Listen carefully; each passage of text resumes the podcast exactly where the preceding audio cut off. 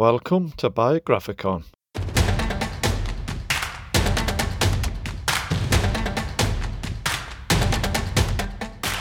Welcome to Biographicon, the series that casts new light on little known figures from the 18th century North. In this episode, I've travelled to Durham to talk with Dr. Richard Pears about the Northeast's first professional architect, William Newton. So thank you, Richard, for joining Biographicon. Thank you. Well, Richard, the first thing I'd like to know is who was William Newton and when did you first hear about him? William Newton was baptized in Newcastle in 1730 and he died in Newcastle in 1798. So he covers a significant part of the 18th century.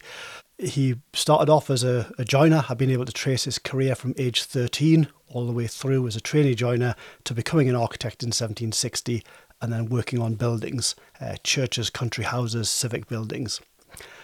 I first became aware of his name. I had an interest in architectural history and reading Pevsner's uh, Architectural History of Northumberland, the Buildings of England series. I knew about John Dobson and I knew about some of the other names like Vanbrugh, but I kept seeing this name, William Newton, coming up. And I thought, I know nothing about this person. So then did a bit more research and started finding out that actually he was quite a prolific architect in the region and very much involved in the social life of the region, in the economy, uh, and I found some of the connections socially that he had quite fascinating. How a, a young working lad could become this very eminent architect. And that's the phrase he was described as repeatedly as an eminent architect. And something of his status, I think, is reflected by the fact that when he died in 1798, he was buried inside St Andrew's Church in Newcastle, in one of the chapels to the left of the altar. So if you think Charles Avison is buried in the graveyard, Newton, who died later, has this spot in the Athol Chantry, one of the, the original founders' parts of the church. So it gives you a sense that he, he must have been seen as somebody of some importance. So, how many of William Newton's buildings are, are still standing? What can we see today? There's a good proportion of his buildings still standing. If you go to Newcastle, for example, you can see the assembly rooms, one of the, the principal jewels of the town. You can see St Anne's Church, the first classical style church in Newcastle, to the east of Newcastle. Uh, that's still open and, and functioning as a church. You've got Charlotte Square, the first completed square of houses in Newcastle on that London model of elite housing in terraces around the communal gardens. And Newton had two houses there, so living alongside these elite clients who were buying the houses. Further afield, you can see Howick Hall, that's open as gardens, although much of the hall was, was burnt out and rebuilt. The side that Newton built. The principal south elevation is still there. Other houses are open to the public, or the gardens are. Things like Blagdon, where he worked as a young man, is, is open for the gardens. Capheaton Hall is often open there. There's some of the ways I've got in to see these houses is by going on these days to just take a picture and introduce myself to the owners. And some of them can be seen from public paths and roads. So Hebburn Hall for the Ellisons, that's that's visible from, from the public road. But actually, a lot of his houses are not publicly accessible because they're fulfilling the function today that he designed them to do in the 1700s as comfortable, sizable houses for wealthy individuals. So there are many that uh, still have their lodge at the entrance of the estate, and you don't get to see the house because it's now owned by a wealthy person. Perhaps it's still the same family, so the Ords still live on the Whitfield estate that Newton built for them. You know, so so they're there. Um, you can see images of them, but they're private houses so you've got to get permission to go and see them. But I think it's interesting. They're fulfilling the same functions today that they were designed to do, which is something of an achievement. I would I would think. So, Richard, you're the first person to really study the life of William Newton. Why do you think he hasn't been researched before? I think he's been there as an incidental figure, but one of the the developments in the profession of architecture was that the idea of the architect as an artist without any connection to the building trade is the one that wins out at the end of the 18th century, particularly in the example of Sir John Soane, who really becomes the, the lecturer uh, in architecture at the Royal Academy. And it's his ideas. He comes up with this statement that the architect has to be the independent arbiter between the client on the one hand and the mechanic on the other.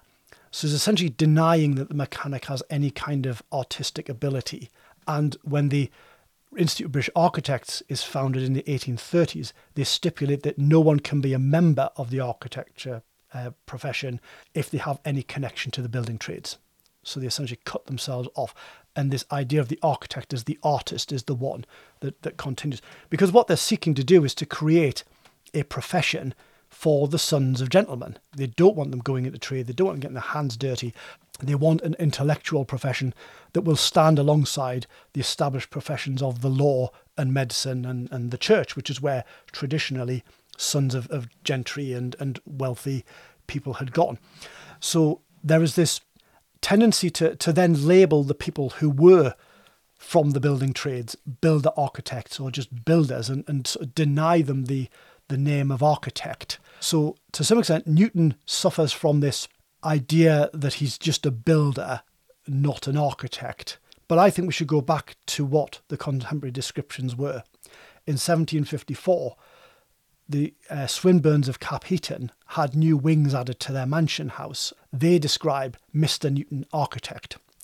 Newton himself called himself an architect from 1760. That's written in the uh, the quarter sessions books when they're employing him to refit the Moot Hall with this ancient great hall of the medieval castle that, that is just refitted every so often and it serves as the assizes, it serves as a court, it serves as an auction house, it serves as a theatre. And Newton comes in th- from 1760 onwards to just refit it every time there's, a, there's an assize coming. But they call him an architect and in the, the, the obituaries, they all call him an architect as well. So I think we, we should go with what the people at the time thought an architect was. And you argue that in many cases it was actually local figures like Newton who were carrying out the work of more famous architects in the period. These leading architects, the, the more prominent ones like Vanbrugh and, and Adam, might very, very rarely, maybe once a year, visit the site. Vanbrugh perhaps saw the site of Seaton Delaval Hall two or three times at most. And, and uh, you know, Adam dispensed his drawings, often done by others. Um, to, he finished off his original designs. and um, he posted them out to people. What they tended to do was employ a local man to superintend the works most of the time. So Vanbrugh had William Etty of York, who was a very good architect in his own right. There are several buildings in, across Yorkshire just by Etty. The church in Sunderland uh, was probably by Etty as well and Robert Adam employed John Patterson in Edinburgh and James Nisbet in the Scottish borders to, to do a lot of that work. So these men were architects in their own right, working locally, but also were used as the sort of executive architects by these people who were really trying to focus their business on getting as many patrons as possible in London. Some of the early architects who William Newton built for uh, in London, a man called Daniel Garrett. It's very very clear that this architect, who was a protege of Lord Burlington, the Apollo of the arts in the 18th century, who sponsored music and opera and theatre and, and literature, but particularly Palladian architecture, he had a protege called Daniel Garrett, uh, and he designed several country houses in, in the 1740s and 1750s in the northeast. But it's clear he might have come to the northeast maybe once or twice. He had a practice in Yorkshire, very friendly with the Earl and Countess of Northumberland. But for example, one of his most important public buildings, the Newcastle Infirmary, which stood where the Newcastle Life Centre is today, constructed 1751 to 1753. Garrett must never have seen the site because he sent a plan for what he presumed was a flat piece of ground. The ground fell 14 feet north to south, an entire story in height. So you can imagine when the building committee got this plan from this eminent link to the leading aesthetic theorist of the time, well, what do we do? You know, we're going to have to modify it somehow. And that's where people like Robert Newton, William's father, came in and had the ability to redesign that and then build Garrett's building above it. So William Newton would have got would he have had experience building, for example, with the Newcastle Infirmary? Yes, uh, Newton's father, uh, Robert, was the infirmary inspector, so the, the essentially the clerk of works, and the infirmary came after several buildings that that Robert and William Newton had constructed to Daniel Garrett's designs from 1743 up to 1751 when the infirmary began. They worked at the Gibside Estate, they worked at Fenham Hall, uh, west of Newcastle, uh, Nunwick Hall in the North Tyne, and also Dunston Hill for Rafe Carr the merchant uh, near Whickham.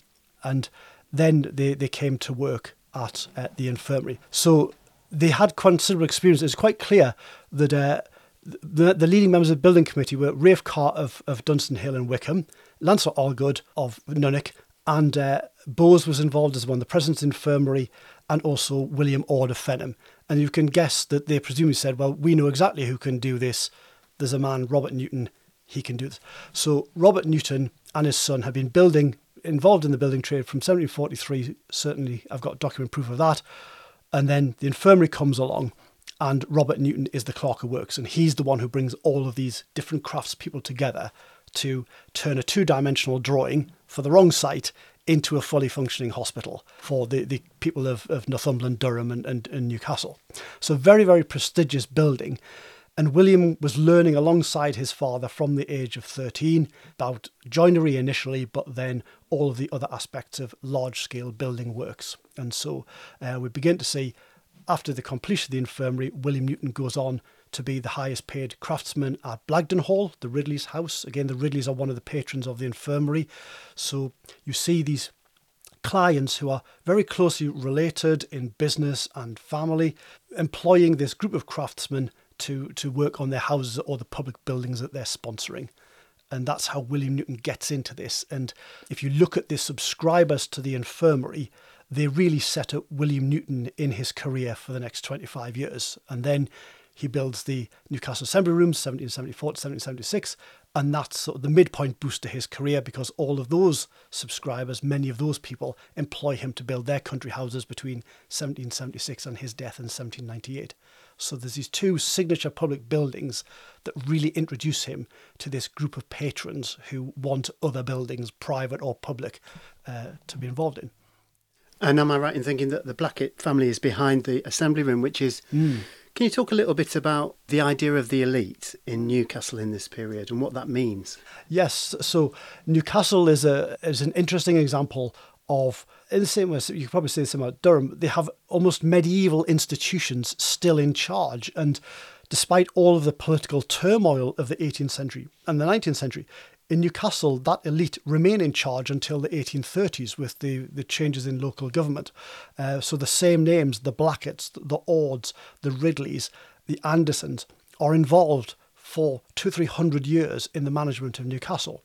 So how do they do this? Well, they are members of the trading guilds, in particular to the merchant adventurers and the hostmen, and they have the monopoly awarded by Queen Elizabeth of exporting goods from the River Tyne, and particularly in the case of the hostmen, exporting coal, which is the black gold that makes so many fortunes in this period.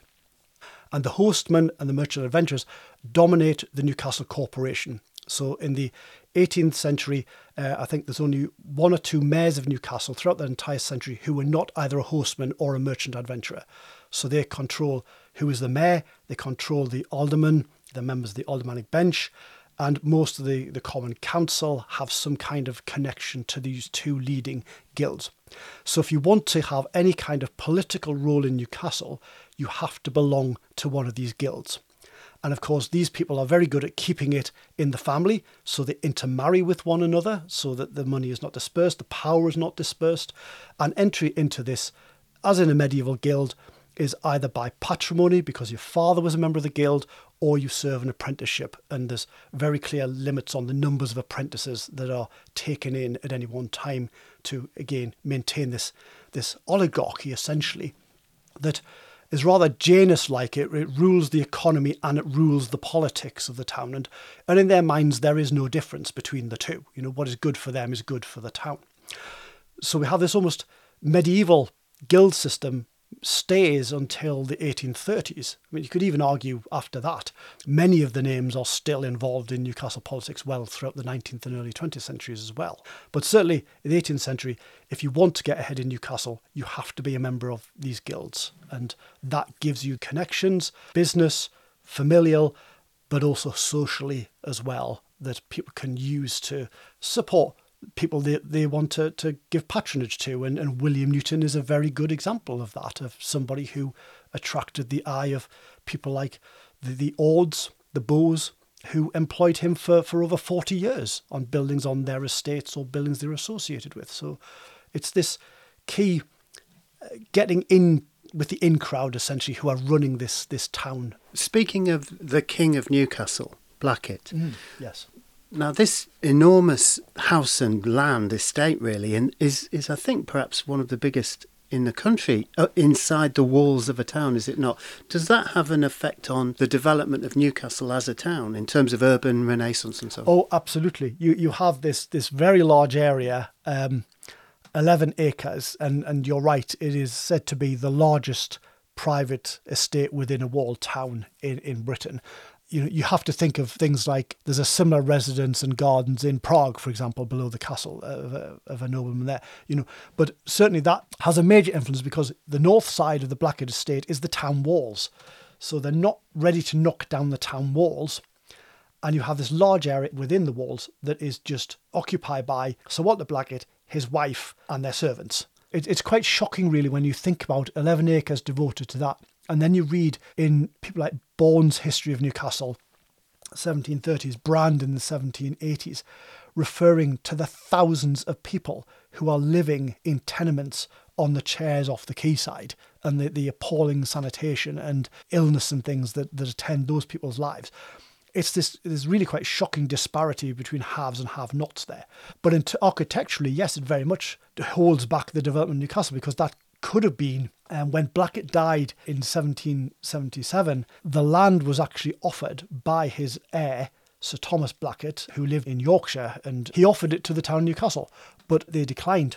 And so it becomes bought by George Anderson, who is a, a builder, and he then keeps it as a private house as well. And that land is then left undeveloped. And it's really only when Anderson's descendants decide to sell it that they offer it to Newcastle in the time of Richard Grainger, and we have the City of Palaces today.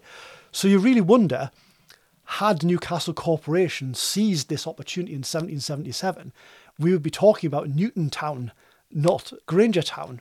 Yes, a, a great what if there, you know, if they'd taken that opportunity in 1777.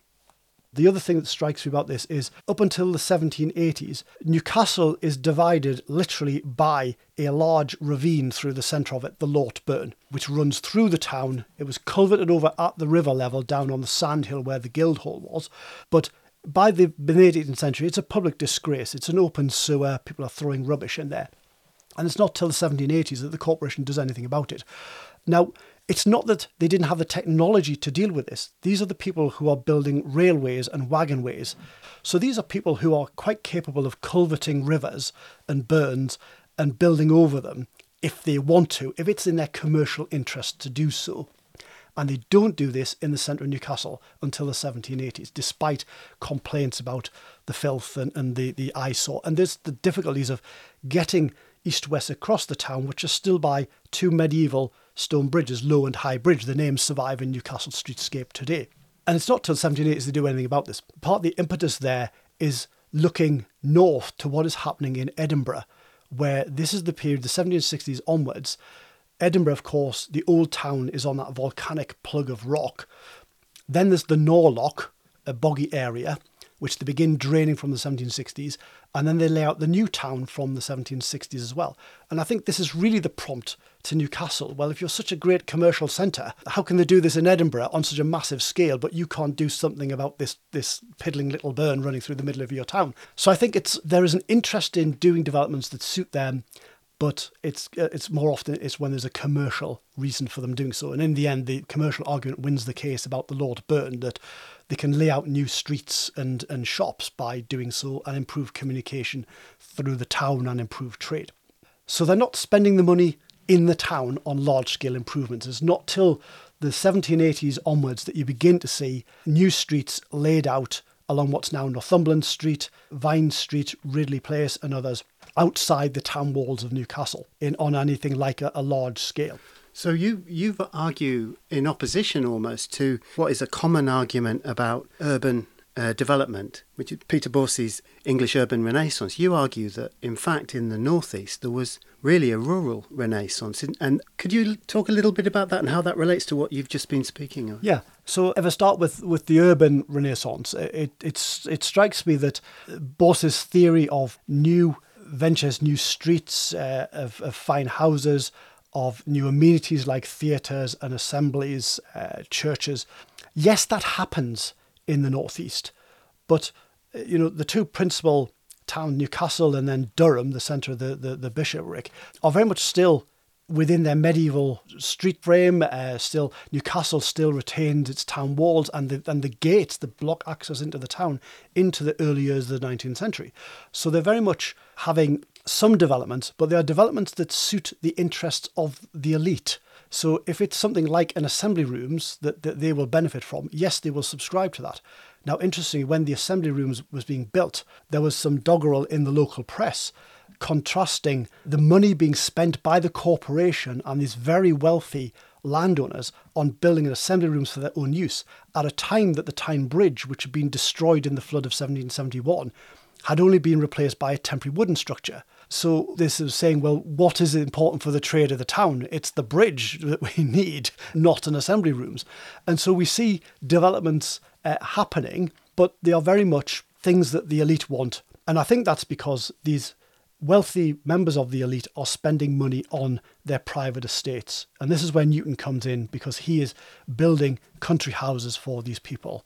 And the country houses give them the space to entertain, to impress uh, their peers and potential clients, of course, thinking about commercialism. Um, they are polite and commercial people, of course, in, in, in the famous phrase, but they can do so in circumstances that they control. So they're able to buy up land that is often waste or moorland. This is the period of enclosures as well, so you begin to see more land being brought into productive use. Britain, of course, is at war throughout most of the 18th century, has to feed itself, so there is an impetus, a commercial impetus to, to bring more land into agricultural use to feed the country. But all that is profit. It's more profit for these people.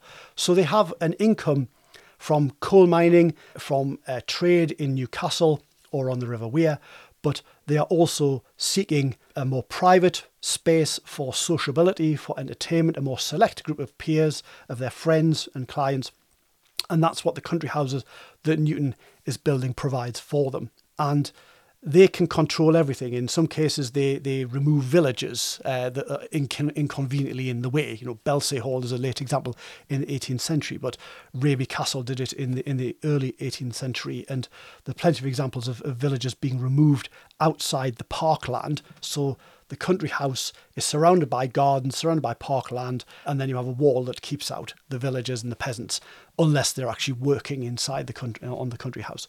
So you get this much more select space for sociability there. There's a few examples. One just to, to, to conclude with, the very end of Newton's life, 1794, he designed a house called Dissington Hall up near Ponteland in Newcastle for Edward Collingwood, very eminent Northumbrian name.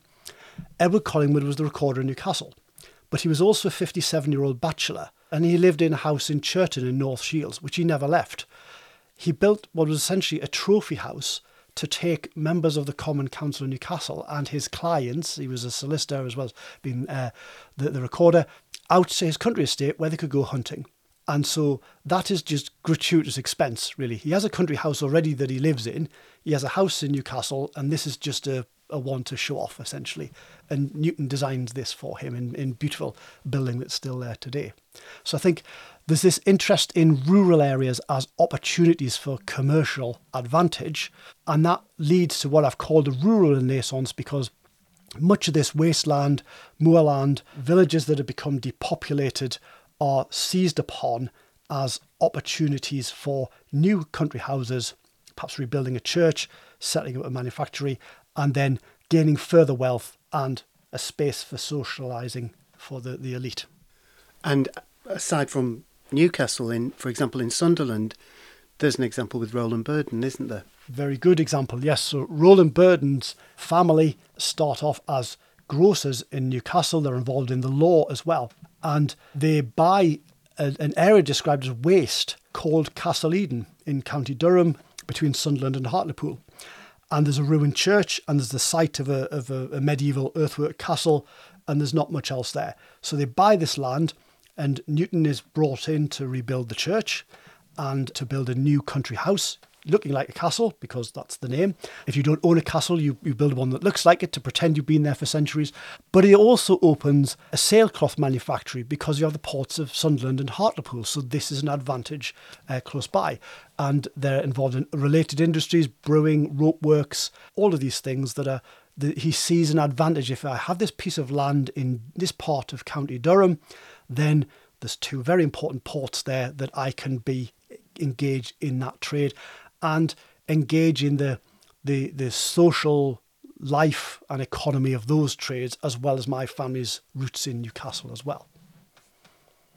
And of course, Burdons are very much involved in not just in the, the law, but you know they're they're very important in the, the financing and founding um, bank in Newcastle because there's this need for money to for these large scale port improvements for the building of turnpike roads that are really again this part the, the rural renaissance you see the Burdons sponsoring turnpikes uh, throughout county durham to get their products to the ports to bring things that they need into their lands. And so you have building of bridges building of roads and building of wagonways for coal all part of this infrastructure that is developing throughout the 18th century and Burdon's interesting as well, isn't he? Because he's the first MP for Durham who doesn't come from the aristocracy. That's a very good point because hitherto you have the, the Edens and the Bowes uh, who, who've tied up much of the political control, as well as the bishop, of, of course, in County Durham. So Burdon and his father and, and uh, the family really are quite fascinating for how they move into this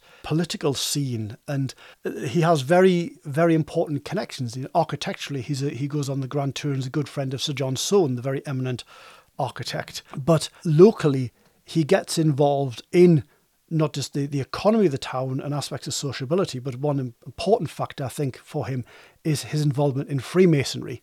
And Freemasonry is something that really, until the last uh, perhaps you know 10, 20 years, has not been fully developed.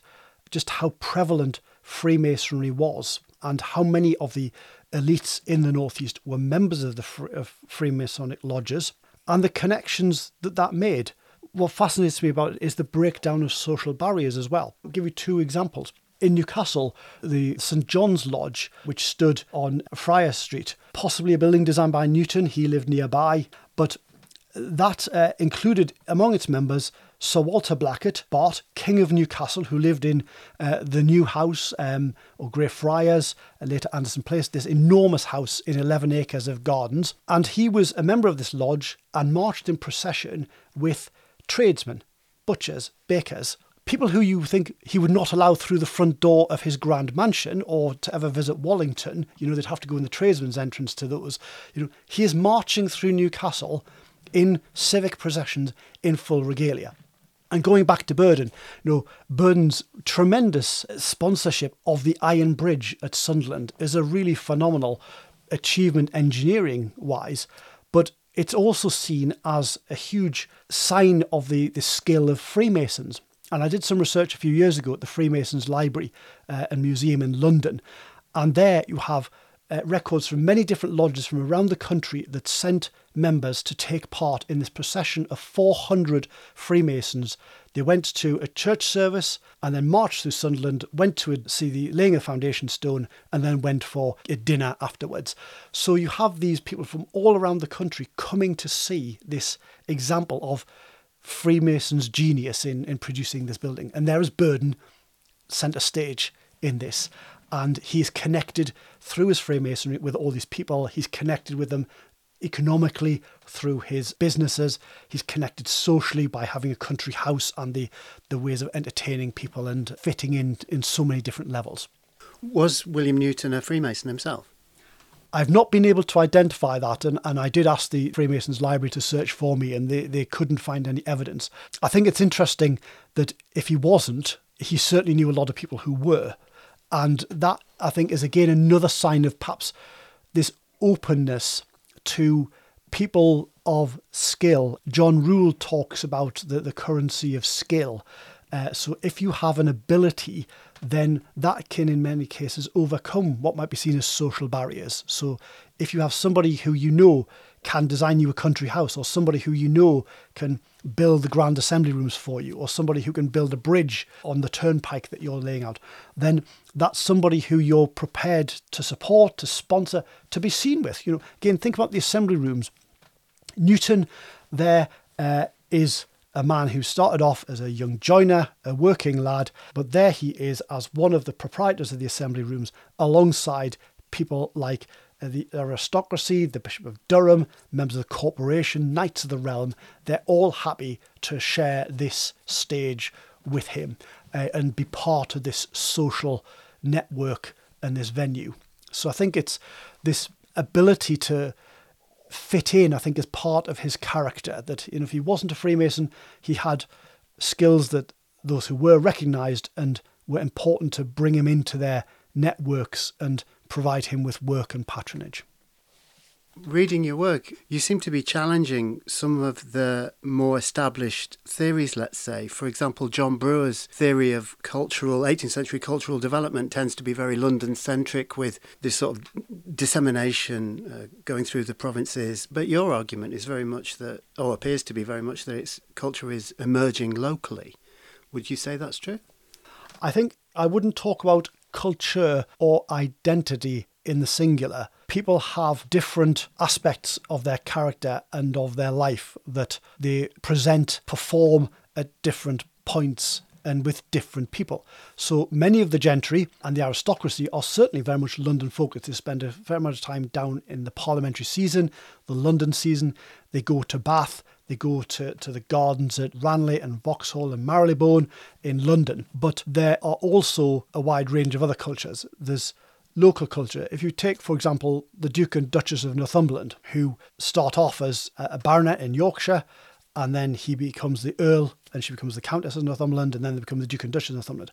They have an international reputation. They are ambassadors, viceroys of Ireland. They are the leaders of taste in many ways in the mid 18th century. But she is very aware that she has a local identity. She is a Percy she starts a process throughout the 18th century of rebuilding Alnwick Castle to be this ancestral home of the Percys that it is today. Remember, they have Northumberland House in London, one of the grandest townhouses in the country. They have Syon Palace outside of London. They didn't need to come here. They had houses in Yorkshire. They didn't need to do anything with Alnwick Castle. They could have left it as the mouldering ruin that Canaletto pictured it. But they don't. She throws huge amounts of money in there because she wants to have this local identity. She wants she and her husband, who's a local, as a Yorkshire baronet, to be the heirs of the Percys, that whole local, that Northumbrian warrior sort of mythology that she's trying to appeal for. And to do that, she has to have a castle in Northumberland. And, and so there's a huge amounts of money spent on that building. So there are people who have an international, a national cultural leadership also drawing very, very strongly upon their regional identity. And I think that's an interesting about architecture as well, that we have Horace Walpole, who is turning a farmhouse into a, into a Gothic mansion, a sort of castle building at Strawberry Hill. Well, if, if you're a landowner in Northumberland, sitting in your genuine medieval tower or castle, you don't need bits of plasterboard to make it look like a castle you have one. So they have this identity as well. And many clients of Newton, like the Crasters of Craster, have been there since the 1400s. The Middletons of Belsay have been there since the 14th century. The, the, the Salvins of Croxdale. Many of these families have very, very long roots in the region, and they're not just going to abandon that to flatten their, their medieval building to get a stylish uh, Palladian or neoclassical mansion. There's some really interesting buildings in Northumberland that are both where, you know, across the tower, they keep and restore the medieval tower going to the extent in the 1780s of putting Gothic Venetian windows into it. But then they build a brand new classical house on the site where the hall had been attached to it. So, it, what does that mean? Well, to, to somebody from London might think, well, what on earth, what, did you run out of money and couldn't demolish the tower? No, they're saying we have lived here for hundreds of years. We are the Crasters of Craster the Cresswells of Cresswell the same, you know. So there's a reason why these people retain their buildings and they just adapt them to modern living. But the visual message of that earlier building is vital in terms of lineage and the right to rule and, and your political life that these are the landed families who have been here for a long time and they've this new culture you know this polite culture is just one strand of their personalities. They've often dominate their local area economically and socially. They're sheriffs, they're justices of the peace. So they don't want to just abandon that and be yet another gentleman wandering around Bath in, in the polite clothing of the time. You know, they've got a lineage in their names that the Duchess of Northumberland wants to, to recreate, just as these other families do as well. So I find that really fascinating this duality or, or multiple cultures that an individual can hold on to. So, Richard, you've obviously got a serious interest in local regional history, and I know you were the president of the Society of Antiquaries at Newcastle for some years. So, can you give us a sense of how valuable the study of local history is? I think local history is tremendously important because I think it's important to think that there's always more than one story. It allows us to test the national narrative but you've got to have the people who go and do the work, the deep, detailed work of looking in archives, of looking in texts and interpret them, interrogating them to see, well, is there a different story here? And if there's a different story, that's fine because people are not one dimensional. People, as I've said, could have different personalities that they perform. If they're in the House of Commons as an MP, they might perform a different personality when they're speaking to the keel men in Newcastle to try and persuade them to go back to work because they're on strike. You know, they might have a different perspective when they're talking about their grand tour experience. So there are parts of the narrative that are shared, but there are parts that are different. And that's the beauty of local history in identifying the difference that actually it's not just one single story. And it's something that we can keep challenging. You know, to give a very powerful example. Think about the interest in the presence of black people in British society and the work that's gone on in recent years to really reveal those people's lives and how fundamental they were to much of, of Georgian society. So, you know, if we'd accepted the narrative from the 1950s or 60s, those people would be anonymous now we see much more, much richer sense of what they contributed. And the same is true of working people, the same is true of women and children who need bringing out into the story as well. It's not just all about great white men version of history. So I think local history is really very, very important. And, and I hope that people will go and find the, the, the buzz, the bug to go and look in their local archives and go and use their local libraries and look at the local studies material and see what does that teach them about their own heritage. And it's always struck me this idea of provincialism or parochialism that people can sometimes be accused of if they focus on the regional. But the regions don't exist in isolation either.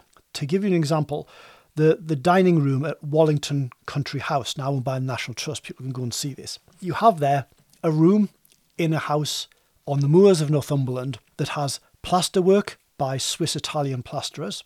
It has fireplaces that came from London. It has Axminster carpets. It has Honduran mahogany for the doors, product of slavery. It has china from the continent. It has silverware from Britain and from the continent. You really have the British Empire and all these trading networks there in one room if you choose to look. You know, instead of just, oh, it's another country house. Actually, it's not. It's telling us a great deal about the connections that people have and the different identities and links and networks they, they perform in. So, to sum up, do you think William Newton belongs in the Biographicon? I think definitely. Obviously, I've spent a lot of my life researching him, but but I think he's he's a really interesting and useful figure for analysing so many aspects of 18th century uh, society, whether it's artistic in terms of the architecture and the influences that he uses, but also the influence that he has in terms of architectural styles in the region, uh, his role in the economy as somebody supporting the building trades, his role in sociability with involvement in the assembly rooms and all of the connections that come from that. The ability of a of a 13 year old apprentice joiner to gain the trust of gentry and people who will employ him for 40 years on their estates from generation to generation. Clearly, they saw something in his abilities. One of the founders of the Literary and Philosophical Society, it's been possible to trace some of his subscriptions to books. So he's very much part of every aspect social, economic, artistic life of the region. And the obituaries that are written for him after his death in the Literary and Philosophical Society pays tribute to him. The Newcastle Courant has an obituary, the Gentleman's Magazine has an obituary. they all refer to him as this eminent architect. And I think that's how we should see him somebody who had the trust, who was a friend of, who was a, a partner to many of these great uh, developments throughout Georgian Britain and particularly in the northeast of England. Thank you very much, Richard, for that guide to the life of William Newton. Thank you. Thank you. By separating into one biographicon this peculiar class of lives, a philanthropic emulation would be excited, a debt of social gratitude would be discharged, a trophy to patriotism would be erected, and an instructive knowledge of the present state of nations and the gradual concatenation of intercourse would be diffused. Literature should rear altars to the missionaries of human civilization.